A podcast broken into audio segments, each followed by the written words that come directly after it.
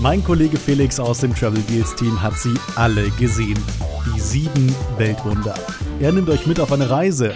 Welche Städte sind wirklich sehenswert? Wie kommt ihr dahin und ja, wie schmecken sie? Darum geht's jetzt im 25. Travel Deals Podcast. Herzlich willkommen zum neuen Travel Deals Podcast, unserem Weihnachtspodcast heute am 20. Dezember 2019, dem letzten Podcast des Jahres 2019. Und ähm, da begrüße ich einen Kollegen aus dem Travel Deals Team, einen weit gereisten Kollegen. Wir hatten schon mal das Vergnügen miteinander. Hallo Felix. Hallo Adrian. Weihnachtszeit, da überlegt man sich, was könnte man denn im nächsten Jahr so machen? Was hat man für Vorsätze? Und Travel Deals Leser, die fragen sich vielleicht, wo könnten sie denn im nächsten Jahr hinreisen.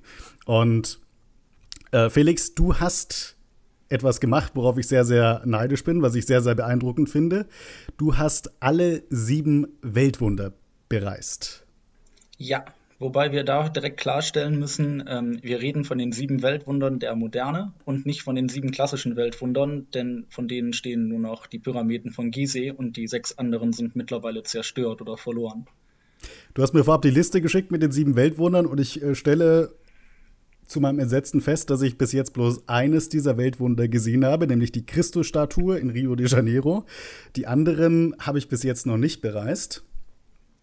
Jetzt ist es ja so, sieben Weltwunder, also irgendwie UNESCO-Weltkulturerbe Städten, das sagt einem irgendwie was, aber sieben Weltwunder, warum gibt es sieben? Wer hat die sich ausgesucht?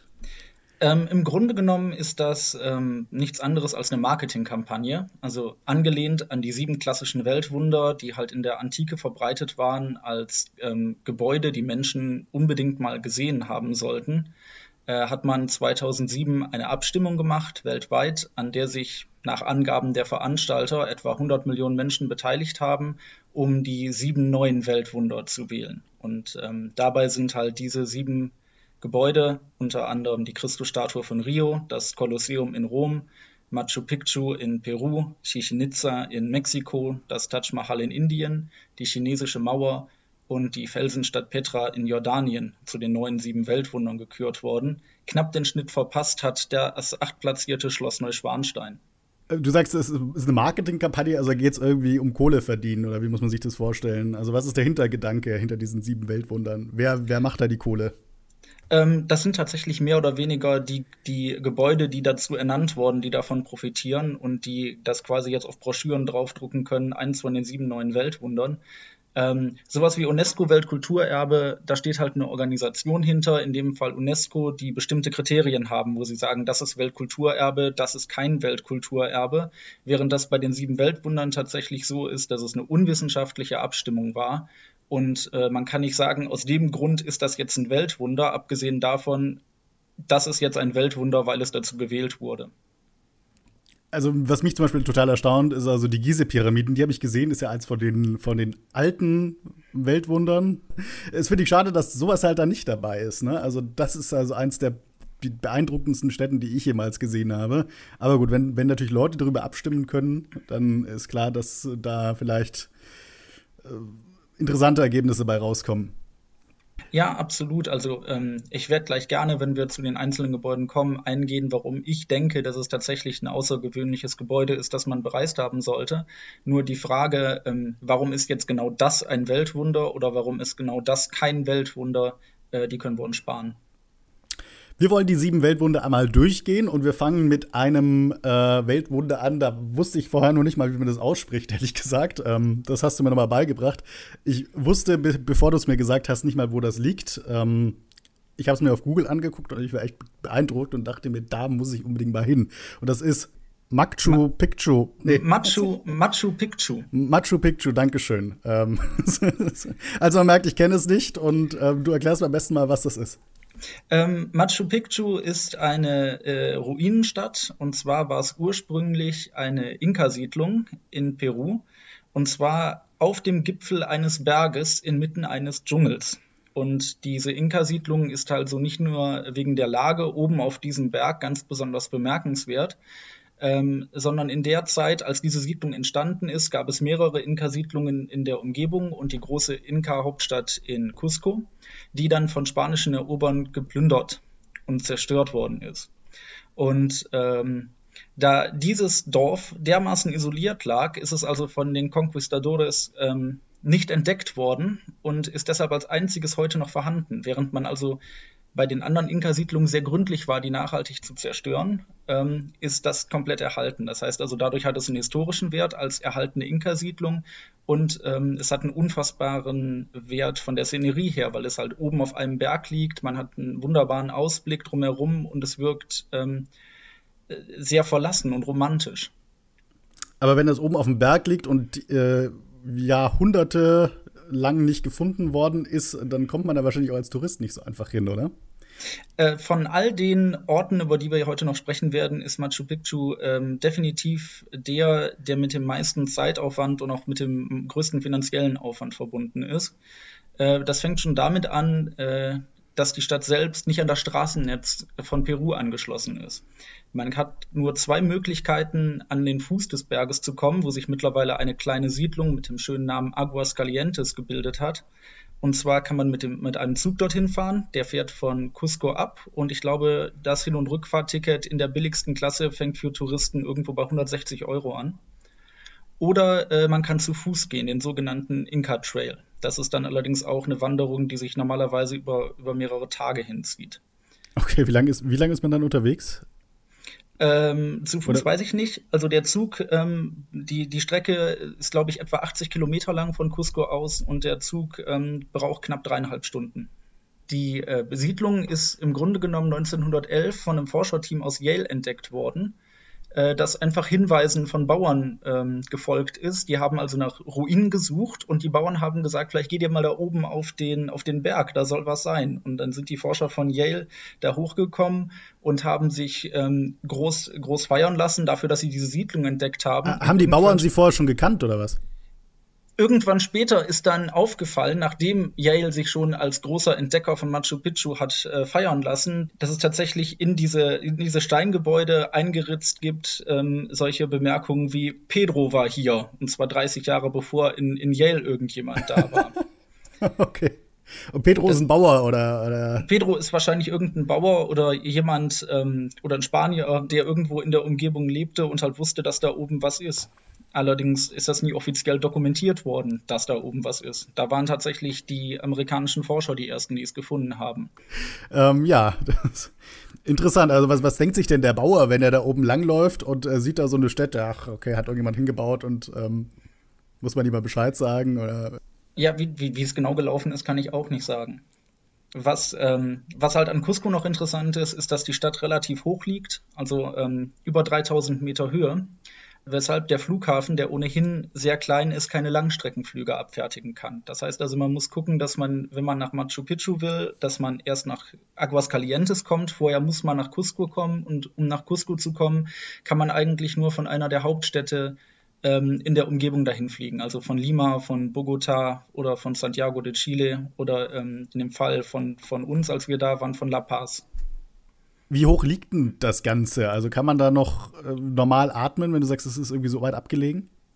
Ähm, in Machu Picchu selbst ähm, kann man eigentlich ganz gut atmen. Allerdings in Cusco, das halt über 3000 Meter liegt, äh, wir sind halt, was ich gerade sagte, von La Paz ausgekommen. Und La Paz liegt etwa auf 4000 Meter Höhe der Flughafen. Und da hast du tatsächlich das Gefühl, ähm, wenn die Maschine gelandet ist und äh, der Kabinendruck fällt ab und die Luft von draußen wird reingelassen, hast du umgehend das Gefühl, du hättest zwei Rotwein auf nüchternen Magen getrunken.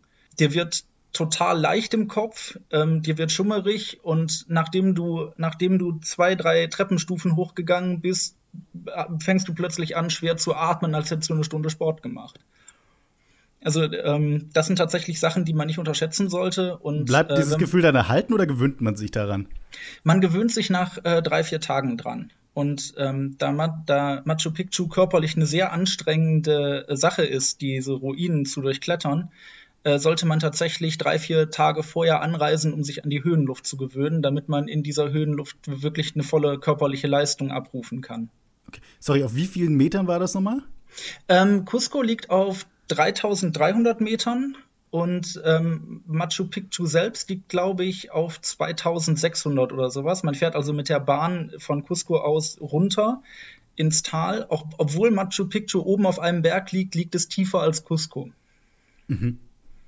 Also ich kenne Mexiko-Stadt, das liegt ja auch auf, glaube ich, ungefähr 3000 Metern. Ich finde, es geht noch. Also da merke ich jetzt nicht so viel. Aber vielleicht, weiß ich nicht, ist das auch anders in Mexiko-Stadt, weil es, es, fühlt sich auch nicht an, als wäre man auf dem Berg. Also vielleicht spielt da auch die Psyche eine Rolle. Wir kommen zum nächsten Weltwunder, das du mir auf meine Liste hier gepackt hast. Das ist Chichen Itza. Habe ich es richtig ausgesprochen? Chichen Itza. Chichen Itza, okay. Was ist Chichen Itza? Wo liegt das? Ähm, bei Chichen Itza haben wir schon wieder eine Ruinenstätte eines lateinamerikanischen oder damals noch nicht lateinamerikanischen Volkes.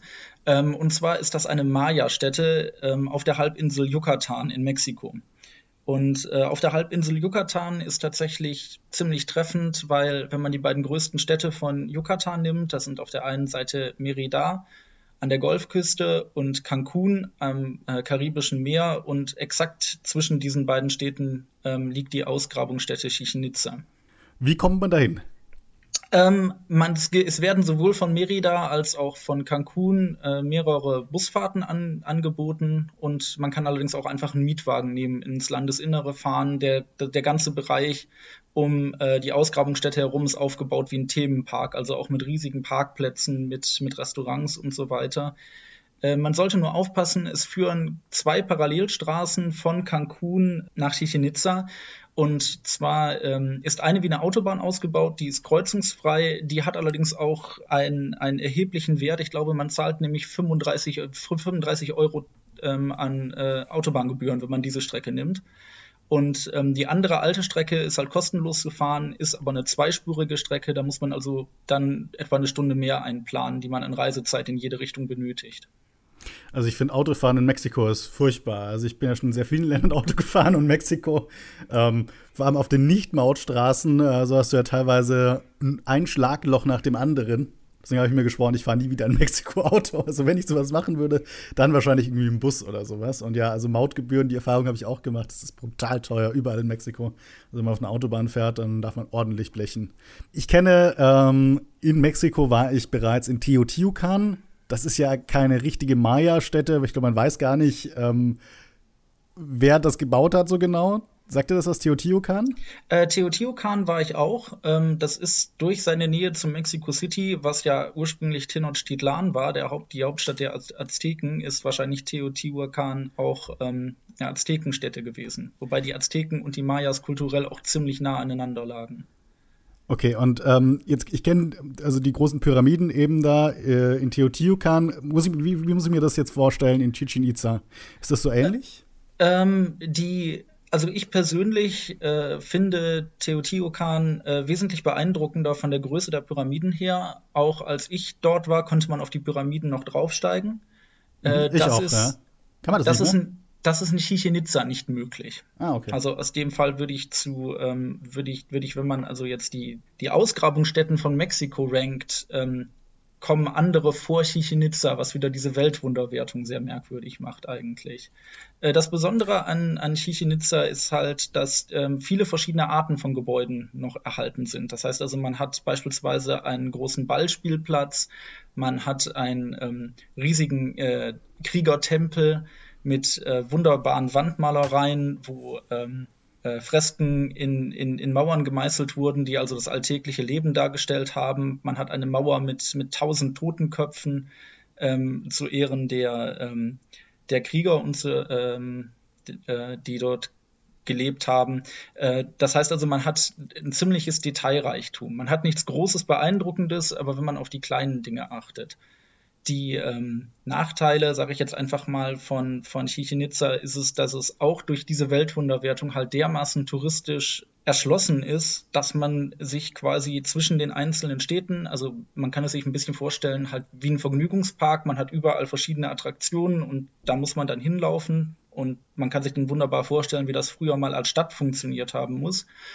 Aber man muss sich halt auch mit ziemlich vielen Verkäufern ähm, durch ziemlich viele Verkäufer schlagen, die dann in der Regel ähm, versuchen, irgendwas durch laute Geräusche an den Mann zu bringen. Man hat also quasi eine, eine ganz eigene Dschungelatmosphäre. Kann es irgendwie sein? Also ich meine, also Chichen Itza liegt ja dann in einer sehr, sehr touristischen Gegend. Cancun ist direkt nebendran, die ganzen Amerikaner fahren da zum Urlaub machen hin. Äh, Merida ist auch eher eine sehr, sehr touristische Urlaubsdestination, wo man Strandurlaub und sowas macht.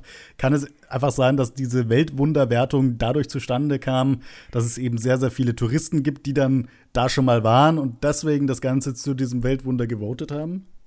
Ja, das kann durchaus sein. Das kann auch tatsächlich einfach nur eine Bot-Armee von, von der mexikanischen Regierung gewesen sein. Also die, diese Abstimmung tatsächlich, die zu diesen Ergebnissen geführt hat, ähm, wird, wird allgemein als unwissenschaftlich gewertet. Aber wie man sich vorstellen kann, die, die Städten, die dazu gewählt wurden, nehmen natürlich dieses, dieses Ergebnis, klemmen sich das unter den Arm und laufen damit los. Was eine schöne Sache ist, die man zu ähm, Chichen Itza erzählen kann, ähm, ist, dass äh, die halt einen riesigen Ballspielplatz haben, wo man eine Art Basketball gespielt hat. Das heißt also, man hatte oben einen großen Ring, der allerdings nicht wie beim, wie beim Basketball horizontal, sondern vertikal angebracht war. Und Ziel dieses Spiels war es also, einen Ball durch diesen Ring zu befördern. Und man kann sich von diesen Ringen Bilder angucken. Und ähm, die Form dieses Ringes äh, erinnert ganz stark einfach an ein Wagenrad. Und das Faszinierende daran ist es, dass man diese Ringe zum Ballspielen hatte, dass man sich aber ziemlich sicher ist, dass die äh, Mayas zum Transport keine Räder benutzt haben. Das heißt also, dass man eine, eine ziemlich simple Erfindung ähm, nicht hatte, obwohl sie mehr oder weniger direkt vor den Augen äh, die ganze Zeit war. Das finde ich als Anekdote sehr schön. Wann, wann war das? Wann wurde in dieser Stätte gelebt? Ähm, auch um 1400 rum. Das ist nämlich eine Sache, die ich gleich beim Kolosseum noch aufgreifen möchte, weil man da den wunderbaren Spruch bringen kann, dass das Kolosseum halt 1000 Jahre gebaut wurde, bevor die Mayas das Rad noch nicht erfunden hatten. Dann kommen wir jetzt zu einem weiteren Weltwunder, das ich schon mal fast gesehen hätte. Ich war kurz davor, musste dann allerdings wieder umdrehen und ähm, hatte es mir so oft vorgenommen, ich möchte es einmal sehen. Das ist die chinesische Mauer, The Great Wall ähm, in der Nähe von Peking in China. Du warst schon da, wahrscheinlich nicht nur einmal, oder? Ja, ich kenne äh, mehrere Mauerabschnitte, allerdings alle in der Nähe von Beijing. Ähm, das sind Badaling ist der bekannteste und auch das bekannteste Fotomotiv. Und dann gibt es äh, weniger bekannte ähm, Mauerabschnitte mit den Namen Sima Tian und Mutianyu. Und ähm, da ist die Mauer halt verfallen, während man die in Badaling halt komplett restauriert hat. Wie weit geht denn die Mauer eigentlich? Also für mich ist die irgendwo in der Nähe von Peking. Was hat die mal abgetrennt? Die hat im Grunde genommen China vor den Völkern nördlich, von den Reitervölkern nördlich von China schützen sollen. Das heißt also die Mongolen und die Mandschuren äh, insbesondere, die halt im Norden der Mauer gelebt haben. Und die Mauer geht, ging tatsächlich über mehrere tausend Kilometer. Also es war ein, ein, ein sehr langer, beeindruckender Grenzwall. Aber wo die Mauer heute liegt, das ist ja alles Mainland China. Also da ist, das trennt ja nicht mal eine andere Provinz ab, oder? Sie geht durch, durch mehrere Provinzen durch. Im Grunde genommen kann man, kann man tatsächlich nicht sagen, dass es, dass es, dass das heute, das ist heute alles Mainland China, aber das sind tatsächlich ethnische Minderheiten, die, die nördlich der Mauer leben oder gelebt haben. Man kann das jetzt natürlich nach über 70 Jahren gesteuerter Bevölkerungspolitik der, der KP nicht mehr ganz genauso ähm, ziehen. Aber das war tatsächlich, ähm, historisch gesehen, war das tatsächlich eine Mauer, die zwischen Ethnien getrennt hat. Wenn man jetzt äh, nach Peking reist, ähm, wie komme ich denn am besten zur chinesischen Mauer und was gucke ich mir am besten an? Ähm, ich äh, am besten erschlossen, am besten aufbereitet und am besten erreichbar ähm, ist das Mauerstück bei Badaling. Das möchte ich auch jedem empfehlen. Ähm, auch hier hat man wieder ähm, um den eigentlichen Mauerteil herum ist alles ähm, aufbereitet, als wäre es Disneyland. Es gibt Restaurants, es gibt Kinos, es gibt ähm, endlose Reihen an Verkäufern. Von Beijing aus fahren quasi den ganzen Tag im 5-Minuten-Rhythmus ähm, Busse von einer Station aus, deren Namen ich vergessen habe, weil die die erst vor drei Jahren geändert haben. Ich möchte allen, die äh, nach Badaling fahren ähm, und ich kann nur dazu raten, es zu tun, weil ähm, die Mauer zieht sich halt auch durch Bergregionen und ist dadurch definitiv eines der beeindruckendsten Weltwunder und eines der am einfachsten zu erreichendsten Weltwunder, wenn man einfach in, in Beijing ist. Mein Tipp ist es, antizyklisch zu fahren. Die meisten Touristen, insbesondere chinesische Touristen, fahren früh morgens von Beijing los zur Mauer. Das heißt, mittags ist die Mauer voll von Leuten und äh, am frühen Nachmittag äh, fahren die Leute wieder nach Beijing zurück. Wenn man einen der letzten Busse, die von Beijing starten, nimmt, die fahren so bis zwölf, halb eins, dann äh, hat man nachmittags die Gelegenheit, äh, mit deutlich weniger Touristen zusammen auf der Mauer zu stehen. Das ist gut zu wissen. Was muss ich dafür preislich einplanen? Wie viel Geld brauche ich? Ich glaube, der Trip zur Mauer hin und zurück, äh, wenn ich mich nicht irre, dürfte etwa 12 Euro kosten. Das ist also absolut nicht die Welt. Okay, das geht in der Tat. Also ich muss, es, ich muss es echt mal machen, weil, also auch was ich bis jetzt von der chinesischen Mauer gehört habe, dass es einfach so beeindruckend ist, es anzusehen. Ich würde es unbedingt mal erleben und bei meinem nächsten Trip nach China äh, muss das definitiv mal drin sein. Und äh, ich habe gehört, irgendwie der, der Kaiser von China, der erste Kaiser von China, hat diese Mauer gebaut. Ist das richtig?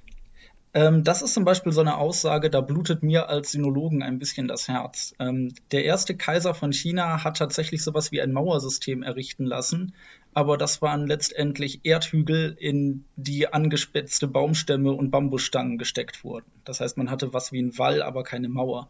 Ähm, die Mauer, die man heute sehen kann, ist also nicht 2000 Jahre alt, wie sie in dem Fall wäre, sondern etwa 500 Jahre alt und ähm, wurde von der Ming-Dynastie äh, errichtet. Äh, als Antwort darauf, die vorhergehende Dynastie vor der Ming-Dynastie ähm, war die mongolische Dynastie, als Genghis Khan China erobert hat. Und die äh, nachfolgende Dynastie hat gesagt, wir können auf keinen Fall zulassen, dass wir von, von irgendwelchen nördlichen Reitervölkern erobert werden und hat deshalb angefangen, diese Mauer zu bauen in den Ausmaßen, wie wir sie heute kennen, also auch aus massivem Stein. Die Pointe an der Geschichte ist, dass die Ming-Dynastie abgelöst wurde, als sie niedergeworfen wurde von den Mandschuren, einem Reitervolk aus dem Norden Chinas. Der Travel Deals Podcast wird euch präsentiert vom Hilton Winter Sale. Hilton ist ja meine persönliche Lieblingshotelkette, vor allem wegen der wirklich großzügigen Vielschläfervorteile. Und momentan ist ein guter Zeitpunkt, ein Hilton Hotel zu buchen, denn wenn ihr einen Wochenendaufenthalt in Europa, Asien oder Nahost geplant habt, gibt es bis zu 30% Rabatt auf die beste verfügbare Rate. Das Angebot, das gilt nur für kurze Zeit in etlichen Marken von Hilton, also nicht nur bei Hilton direkt, sondern beispielsweise auch bei Hampton, Doubletree oder Waldorf Astoria. Der erlaubte Reisezeitraum geht bis weit in den Sommer 2020. Alle Infos zum Hilton Winter Sale in den Show Notes. Ja, also ich habe ja gerade gesagt, ich war schon mehrfach äh, fast an der chinesischen Mauer. In Rio ähm, habe ich es allerdings durchgezogen, bin tatsächlich raufgefahren zum Weltwunder der Christusstatue. Du warst auch da. Was kann man da sehen? Was ist die Christusstatue? Ähm, die Christusstatue ist eine etwa 30 Meter hohe Statue, die auf dem höchsten Berg von Rio de Janeiro steht, dem Corcovado.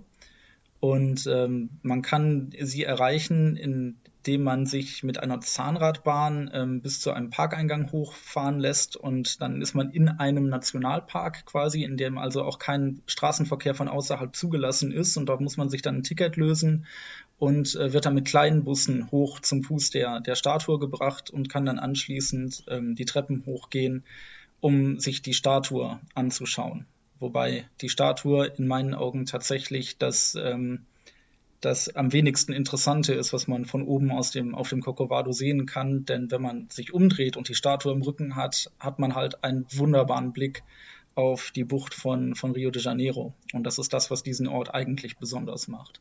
Unter anderem sieht man den Zuckerhut, glaube ich, von da oben, ne?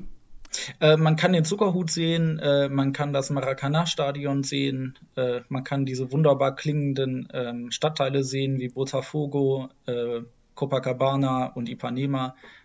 Und ähm, man, man sieht also von oben auf die ganze Stadt und wenn das Wetter gut ist, auch noch dahinter in die dahinterliegende Bucht herein, aus der sich immer wieder grüne Inseln erheben, die halt äh, auch dem, dem Zuckerhut recht ähnlich sehen was ich wirklich toll fand, als ich da oben war, ähm, ich hatte, wir waren eigentlich mehr oder weniger durch Zufall, ähm, weil wir es zeitlich nicht mehr anders geschafft haben, genau zum Sonnenuntergang da oben. Und das war, glaube ich, der schönste Sonnenuntergang meines Lebens. Also die, die Sonne ist zwar hinter der Christusstatue untergegangen, aber die Stadt wurde so in so ein tiefrotes Licht getaucht. Und ähm, die Bilder kann man auch sehen auf Travel Deals von der Christusstatue mit meinem Handy gemacht, wohlgemerkt. Ähm, also wirklich ein tolles Licht, toller Ausblick von da oben. Das hat sich wirklich gelohnt. Also für den Ausblick, nicht für die Statue, was du auch schon gesagt hast. Die sieht man von unten auch sehr schön. Mit dem Fernglas zumindest. Aber es ist tatsächlich hat man das irgendwie anders vorgestellt. Also ich dachte, die ist größer. Also ich dachte, von unten ist sie auch nur so ein kleines Ding eigentlich, oder? Hast du auch diesen Eindruck gehabt? Ja, also die Statue ist tatsächlich an sich nicht ähm, besonders groß und ist auch sicherlich ähm, mit das Merkmal, wo man am ehesten diese Weltwundereinschätzung ein wenig, ähm, ein wenig hinterfragen kann. Es ist, ähm, zumindest da haben wir ein Superlativ unter den sieben Weltwundern das jüngste. Die ähm, Statue ist 1911 fertiggestellt worden. Ist also noch äh, knapp, es ist knapp 100 Jahre alt. Und es gibt wohl auch noch eine kleine Gebetsstätte da oben. Ja, das ist ähm, das, wenn man sich fragt, was man außer dem Ausblick noch haben kann oder was halt in dieser Statue ist. Ähm, die Statue selbst kann man von innen nicht begehen. Es ist nichts anderes als ein Gerüst, das von außen ähm, mit, mit Beton begossen wurde. Ähm, aber diese Statue, die Statue steht auf einem Sockel und in diesem Sockel befindet sich eine kleine Gebetsstätte, in der man also eine Kerze anzünden kann und so weiter. Also wer schon immer mal darauf wollte, um sich zu fragen, was ist in der Statue oder was ist in dem Sockel, ähm, in dem Sockel ist eine kleine Kapelle und die Statue kann man nicht begehen im Vergleich zu anderen berühmten Statuen, die etwa in New York stehen. Und ich habe gehört irgendwie mal, dass der, dass irgendwie ein Daumen oder das oder ein Finger von dieser Statue, von dieser Christusstatue schon öfter mal abgefallen ist, weil er von einem Blitz getroffen worden ist. Ähm, ich habe die Geschichte schon mal gehört. Das ist allerdings jetzt auch wieder kein besonderes Lob, wenn man sagt, eine der besonderen ähm, Eigenarten an diesem Weltwunder ist, dass es ständig auseinanderfällt. So, dann kommen wir jetzt zum nächsten Weltwunder. Das ist das äh, für uns am nächsten gelegene Weltwunder. Es ist das Kolosseum in Rom. Und soweit ich weiß, ist es auch das erste äh, Weltwunder, das du besucht hast. Oder das hat dich auch auf die Idee gebracht, alle Weltwunder zu bereisen. Magst du uns die Geschichte dahinter verraten? Ja, gerne. Also die, die Geschichte fängt tatsächlich an auf einer ähm, Reisewebseite, die den meisten unserer Zuhörern sehr gut bekannt sein dürfte. Reisetopia. Nein. Es handelt sich, äh, es handelt sich um Travel Deals, ähm, wo also irgendwann im, irgendwann im Jahr 2016 darauf hingewiesen wurde, dass es günstige Eurowings-Flüge nach Rom gibt. Und ich habe darauf einen Freund angerufen und gefragt, ähm, ob er denn Lust hätte, mit mir ein paar Tage nach Rom zu fliegen. Und er bejahte das. Und dann saßen wir schließlich ähm, zusammen in Düsseldorf am Flughafen. Und ähm, er sagte dann zu mir, wenn wir in Rom sind, dann will ich unbedingt ans Kolosseum packen. Und ich schaute ihn an und sagte, ins Kolosseum packen? Das ist ein bisschen langweilig, ne? Das machen Leute seit 2000 Jahren. Worauf wiederum er erwiderte, okay, dann will ich am Kolosseum lecken. Worauf ich sagte, das ist eine prima Idee, da bin ich dabei. Und äh, letztlich stellte sich dann heraus, dass das Kolosseum halt eins von den neun, sieben Weltwundern ist und äh, dass ich in dem Jahr tatsächlich durch Zufall, nicht durch Planung, noch drei weitere bereisen würde worauf ich dann beschlossen habe, dass ich an allen sieben Weltwundern lecken möchte. Und äh, das Ergebnis davon ist dieser Podcast und sehr viele interessante geschmackliche Eindrücke. Okay, dann musst du mir kurz verraten, welches Weltwunder ist am leckersten? Ich glaube, das Taj Mahal, weil es regelmäßig geputzt wird. okay. Und äh, welches hatte den scheußlichsten Geschmack? Oh, das könnte tatsächlich das Kolosseum gewesen sein. Wie, wie schmeckt das? Episch. Nach, den, nach, den, nach, dem, nach dem Tod von tausend Gladiatoren. Ich könnte jetzt hier irgendwelche großen Geschichten erzählen, aber letztendlich schmecken fast alle Weltwunder gleich staubig. Okay. Ähm, ja, das, das Kolosseum, es liegt mitten in Rom. Ähm, kommt man, glaube ich, ganz gut hin von Deutschland aus. Ist nicht so weit weg. Ja, es ist definitiv äh, für Deutsche das am einfachsten zu erreichendste Weltwunder und es ist, glaube ich, auch generell das am einfachsten zu erreichende Weltwunder. Also wir hatten ja gerade schon, man, schon Konstellationen wie, man muss zweimal fliegen und dann mit dem Zug fahren. Oder man muss, äh, wie jetzt bei der großen Mauer, eine Stunde mit dem Bus fahren, man muss mit einer Zahnradbahn auf den Berg hoch. Und das Kolosseum liegt einfach in Rom an der Seite einer vierspurigen Hauptstraße und ist deshalb wirklich sehr, sehr einfach zu begehen. Auch die Eintrittspreise sind, glaube ich, ganz gut. Man zahlt 11 Euro für eine, für, eine, für eine Karte, mit der man sowohl das Kolosseum besuchen kann, als auch das gegenüberliegende Forum Romanum. Und äh, besuchen heißt, man kann da reingehen und sich alles anschauen, kann überall durchlaufen oder ist es eine Führung oder muss man sich das vorstellen? Äh, man kann tatsächlich ähm, sich in dem, in dem Kolosseum frei bewegen. Man geht also, man geht hinein wie in ein Stadion. Es ist auch wie ein, wie ein modernes Stadion heute aufgebaut. Man hat also einen, einen innerliegenden Ring, ähm, durch den, bei dem man außen rumgehen kann und man kann dann immer wieder in den Innenraum hereingehen und sich die Tribünen angucken. Das geht auch auf zwei Ebenen, einmal ähm, ebenerdig und einmal im Oberrang. Und ähm, man muss aufpassen, dass man nicht ein bisschen in die Falle tappt, dass man da reingeht und denkt, okay, das ist ein Stadion für 60.000 Leute, davon gibt's in Deutschland fünf, sechs Stück und ich besuche eins jedes Wochenende. Ich verstehe jetzt nicht, was ihr dran beeindruckend ist. Bis man auf die Idee kommt, dieses, dieses Gebäude stand schon vor fast 2000 Jahren an dieser Stelle dieses 60.000 Zuschauerstadion stand hier zu einer Zeit, als die meisten Gebäude maximal zwei Stockwerke hatten. Und in dem Moment ähm, wird einem wirklich diese unfassbare Bedeutung und auch diese unfassbare Leistung äh, erst richtig klar. Äh, eine der faszinierendsten Punkte ist, man hatte damals tatsächlich funktionierende Aufzüge in dem Kolosseum. Die gibt es heute Aufzüge. nicht. Es gab Aufzüge mit Gegengewichten, mit denen die Leute halt auf die höheren Ränge gebracht wurden. Die konnten und keine Treppen steigen damals, oder? die konnten auch, man, es gab Treppen, äh, natürlich, aber es gab als Alternative Aufzüge. Ähm, und das etwa anderthalbtausend Jahre bevor die Mayas das Rad noch nicht erfunden hatten. Also das ist wirklich, das ist beeindruckend. Ich bin gerade am googeln, wie viele Menschen denn in die Allianz Arena reinpassen. Kannst du abschätzen? Ich, ich glaube, es sind 80.000. 70.000. Okay. Und das Kolosseum passen tatsächlich 60.000 Menschen. Ja. Okay, also man, das ist quasi wie eine gigantische Allianz-Arena im Zentrum von Rom errichtet vor wie vielen Jahren? Ähm, ich, ich glaube 200 nach Christus etwa.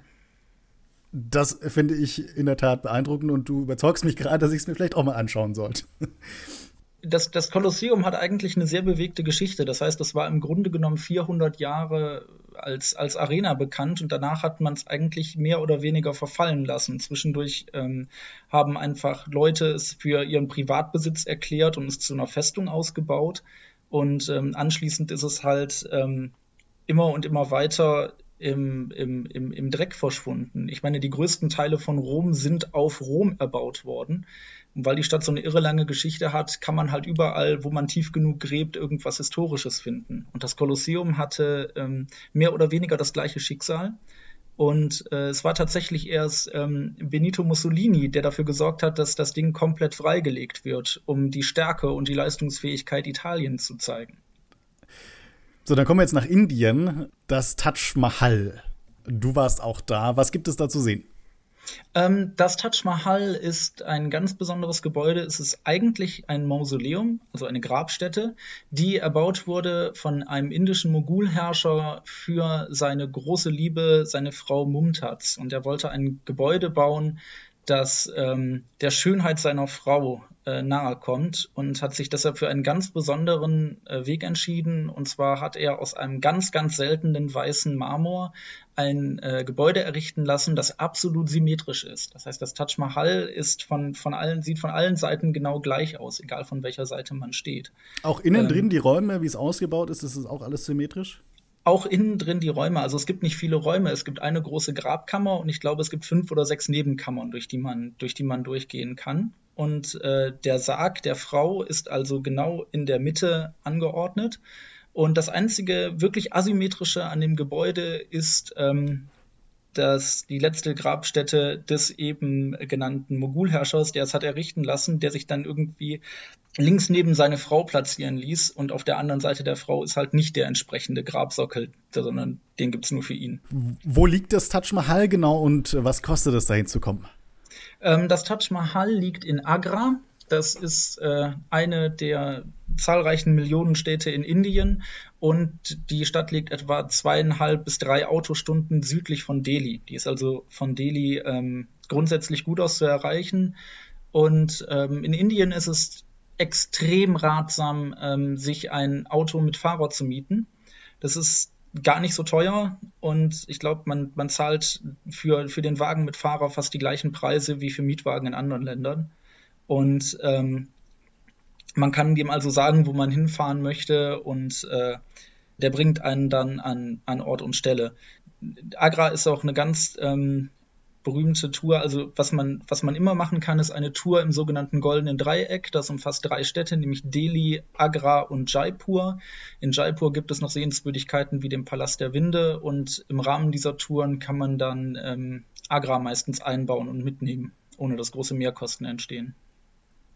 Das ist interessant mit den Fahrern. Also, das ist aber dann kein normales Taxi oder sowas, sondern es ist dann was wie Uber oder wie, wie kommt man an so einem Fahrer? Das ist tatsächlich, es gibt mehrere Reiseanbieter, ähm, die das anbieten. Das kann man, das kann man relativ leicht äh, googeln. Die, äh, das, sind, das sind Reiseveranstalter, die einem halt einen Pkw mit Fahrern anbieten und dann in den Städten ähm, kommen dann meistens noch Guides dazu, die zusteigen oder irgendwas erklären. Und das ist in Indien halt ratsam, weil nichts von dem, was wir in Westeuropa für normal halten, hat in Indien große Relevanz. Der Straßenverkehr ist undiszipliniert, chaotisch, unfassbar spannend. Quasi ein, ein bleibender Eindruck war, wir waren irgendwie etwa eine Nacht da und äh, sind die Autobahn nach Agra runtergefahren und plötzlich hat auf der Autobahn ein Wagen ähm, ist äh, dann links rangefahren ist mit dem Rückwärtsgang auf die linke Spur zurückgesetzt und ist anschließend wieder zurück in die Gegenrichtung gefahren, obwohl es halt getrennte Fahrbahnen gibt. Auf und der Autobahn. Auf der Autobahn. Und ähm, während das in Deutschland ein riesiges Verkehrsrisiko wäre und auch vorbeifahrende Autos gehupt haben, nimmt man sowas in Indien mit einer Gleichgültigkeit hin, die einem sagt, das passiert halt hier. Ich bin gestern im Uber gefahren und mein Fahrer war ein Inder und das wusste ich leider nicht. Und das war etwas peinlich, weil ich habe mich über Essen unterhalten und über Lounge-Essen bei, bei Lufthansa mit einem Kollegen, mit dem ich im Auto saß. Und dann, ja, und dann haben wir halt geredet, was es so gibt, Leberkäse und, und irgendwie so komisches indisches Zeug. Und also genau als ich in diesem Moment, als ich das sage, ähm, meldet sich der Fahrer von vorne und sagt irgendwie so mit indischem Akzent, hallo, äh, ich habe Schokoriegel. Und ich dachte so, nein, um Gottes Willen. Ja, jetzt habe ich wahrscheinlich eine schlechte Uber-Bewertung. Aber gut, äh, das nur nebenbei zu Indien ist mir das jetzt gerade eingefallen. Ähm, Indien ist tatsächlich, also ich möchte niemandem raten, der seine erste Fernreise macht, zuerst nach Indien zu reisen, sondern man sollte sich erstmal an, an Dinge ähm, gewöhnen, die etwas anders sind. Wenn man sich mit Leuten unterhält, die schon mal in, in Indien waren, jeder von denen kann mindestens eine Kuhgeschichte erzählen. eine Kuhgeschichte? Ich, ich kann bestätigen, sie sind alle wahr. Was, was sind Kuhgeschichten? Ähm, Kühe sind in Indien heilige Tiere. Und ähm, aus dem Grund haben die also absolute Narrenfreiheit. Das heißt also, da werden, da werden ähm, Durchgangsstraßen zwischen großen Städten teilweise stundenlang lahmgelegt, weil eine Kuhherde mitten auf der Straße ein Nickerchen macht. Die äh, beeindruckendste Sache, die ich gesehen habe, war in Jaipur. Den äh, Namen der Stadt habe ich ja gerade schon genannt äh, wo man quasi durch eine Art Fußgängerzone geht und es ist eine dichte Menschentraube und plötzlich teilt sich diese Menschentraube, weil dort eine Kuh mit ihrem Kalb sitzt und anschließend hinter der Kuh mit ihrem Kalb schließt sich die Menschentraube wieder und wieder das gleiche Phänomen wie bei dem Wenden auf der Autobahn. Es nimmt keiner gesonderte Notiz davon. Es ist völlig normal. Und niemand, der es nicht vor Ort erlebt hat, kann einem sowas tatsächlich glauben. Ich merke schon, ich muss unbedingt mal nach Indien fahren. Ja, es, vielleicht sollten wir einen Podcast dazu machen. Ich habe ein Indien-Visum. Ich habe es einfach mal zugelegt, so nach dem Motto, vielleicht ähm, schaffe ich es ja jetzt mal dieses Jahr nach Indien. Es hat tatsächlich noch nicht geklappt. Vielleicht wird es nächstes Jahr was. Einer meiner Vorsätze. Ich möchte Indien mal sehen. Und vielleicht auch das Taj Mahal. Dann kommen wir zu unserem letzten Weltwunder, das siebte Weltwunder in unserer Liste. Das ist die Felsenstadt Petra. Wir haben vorhin mal darüber diskutiert, wie man es ausspricht, ob man eher Petra sagt oder Petra. Und ich glaube, wir sind übereingekommen, dass man beides sagen kann. Und dass wir bei Petra bleiben und man es vom Namen unterscheiden kann. Wo liegt denn diese Petra? Petra, Petra liegt ähm, in Jordanien und ähm, liegt dort in einem Hochgebirge. Petra ist das flächenmäßig größte Weltwunder. Und zwar handelt es sich um äh, eine riesige antike Stadt, ähm, die in Sandstein gehauen wurde. Das heißt also, man, man hat im Grunde genommen ein, ein Canyon gehabt ähm, mit einer riesigen ähm, flachen Ebene in der Mitte und in diesen Canyon hineingehauen wurden halt Tempel, wurden Häuser, wurden Amphitheater. Und äh, die Stadt ist vor über 2000 Jahren auch tatsächlich bewohnt worden und war ein Knotenpunkt für Handelsrouten im Nahen Osten. Wie kommt man dahin? Wo liegt das genau und was kostet's? Ähm, Jordanien hat eigentlich zwei äh, besonders große Städte, die auch angef die einen internationalen Flughafen haben. Das ist einmal Amman, die Hauptstadt im Norden, und Aqaba. Das ist äh, eine kleine Stadt oder eine kleinere Stadt im Süden, die am Roten Meer liegt. Und äh, obwohl die Distanz etwa äh, die Hälfte von dem ist zwischen Akaba und Petra als äh, von Main nach Petra, braucht man von beiden Orten etwa gleich lang, weil die Straßen von Main nach Petra wesentlich besser ausgebaut sind als die von Akaba. Man kann äh, Busse nehmen von beiden Städten, die einen nach Petra fahren. Ich glaube, die kosten etwa, die dürften etwa fünf bis sechs Euro kosten umgerechnet und äh, es gibt vor Petra eine Stadt, die ähnlich wie bei Machu Picchu, wo die Stadt Aguas Calientes entstanden ist, weil Machu Picchu in der Nähe liegt, ist in Petra die Stadt Wadi Musa entstanden, weil Petra in der Nähe liegt, wo man also Hotelübernachtungen für unter 50 Euro bei einem guten Standard erwarten kann. Dann liegt der Jordanien in der Wüste, soweit ich weiß. Ähm, grenzt direkt an Israel. Da hat man ja eigentlich den Eindruck, dass es äh, durchgehend sehr, sehr warm ist. Ist dem so? Ähm, nicht unbedingt. Also wir waren im Januar da und äh, da hat es tatsächlich morgens, als wir ähm, von Petra aus losgefahren sind, geschneit und es lag graureif auf den Straßen. Das liegt auch daran, dass ähm, Petra und auch die Hauptstadt Maine halt verhältnismäßig hoch liegen. Das heißt, während es weiter unten am Toten und am Roten Meer ähm, tatsächlich das ganze Jahr warm ist, kann es ähm, halt in, in der Hauptstadt und im Petra selbst äh, im Winter durchaus empfindlich kalt werden. Also auch bei Temperaturen, die runtergehen ähm, bis 5 Grad und dann nachts auch unter den Gefrierpunkt. Das kann man sich ja nicht vorstellen. Wobei, ich hatte das mal in Las Vegas, ähm, wo ich mir auch niemals hätte vorstellen können, dass es da jemals schneit. Aber da hat es geschneit, mitten in der Wüste von Nevada. Also, jetzt, weiß ich nicht, Wüste kann auch kalt werden nachts. Dann hast du mir noch was aufgeschrieben zum Thema Weinflaschen. Was äh, hat es damit auf sich? Ähm, das war, ähm, man kann Petra einmal tagsüber begehen und man sollte sich dafür tatsächlich nicht nur einen Tag Zeit nehmen, sondern mehrere Tage. Es gibt also in Petra fast, äh, ich glaube, fast 60 Kilometer Wanderwege, die man mhm. gehen kann. Die räumliche Ausdehnung ist zwar nicht so groß, aber man kann sich sehr viele verschiedene Dinge aus verschiedenen Perspektiven angucken. Und, und dann äh, sollte man genügend Wein mitnehmen, oder? Äh, dreimal, dreimal in der Woche gibt es dazu noch eine Sonderveranstaltung, wo man sich das ähm, bekannteste ähm, oder die bekannteste Front von Petra, die in den Stein gehauen wurde, ähm, die sogenannte Schatzkammer, die auch im Film Indiana Jones und der letzte Kreuzzug eine ähm, entscheidende Rolle spielt, als Ort, wo der Heilige Gral versteckt liegt.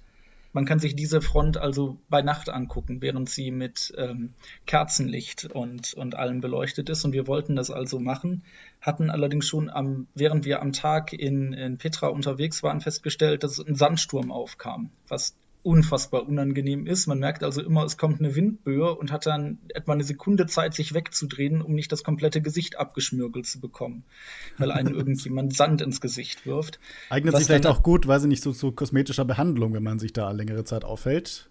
Kann aber für mich als Brillenträger auch schnell teuer werden. Kann ich nachvollziehen. Auf jeden Fall, wir wollten es abends machen und dann wurde es wegen der, der schlechten Witterungsbedingungen abgesagt. Und ähm, anschließend gab es ähm, durch den Sandsturm immer wieder Stromausfälle, wo man dann fünf Minuten Strom hatte und dann 20 Minuten keinen Strom. Und äh, zu unserem großen Glück hatten wir ein schönes Geduldsspiel dabei.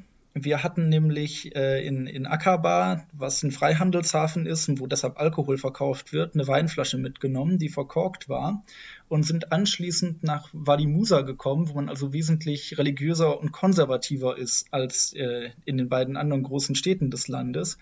Und wir anschließend versuchen mussten, ohne Korkenzieher diese Flasche Wein aufzubekommen. Und jegliche Leute, die wir ähm, fragen wollten, uns absolut ihre Hilfe verwerten, wenn es darum ging, dass wir da, dass am Ende steht, dass wir Alkohol trinken würden.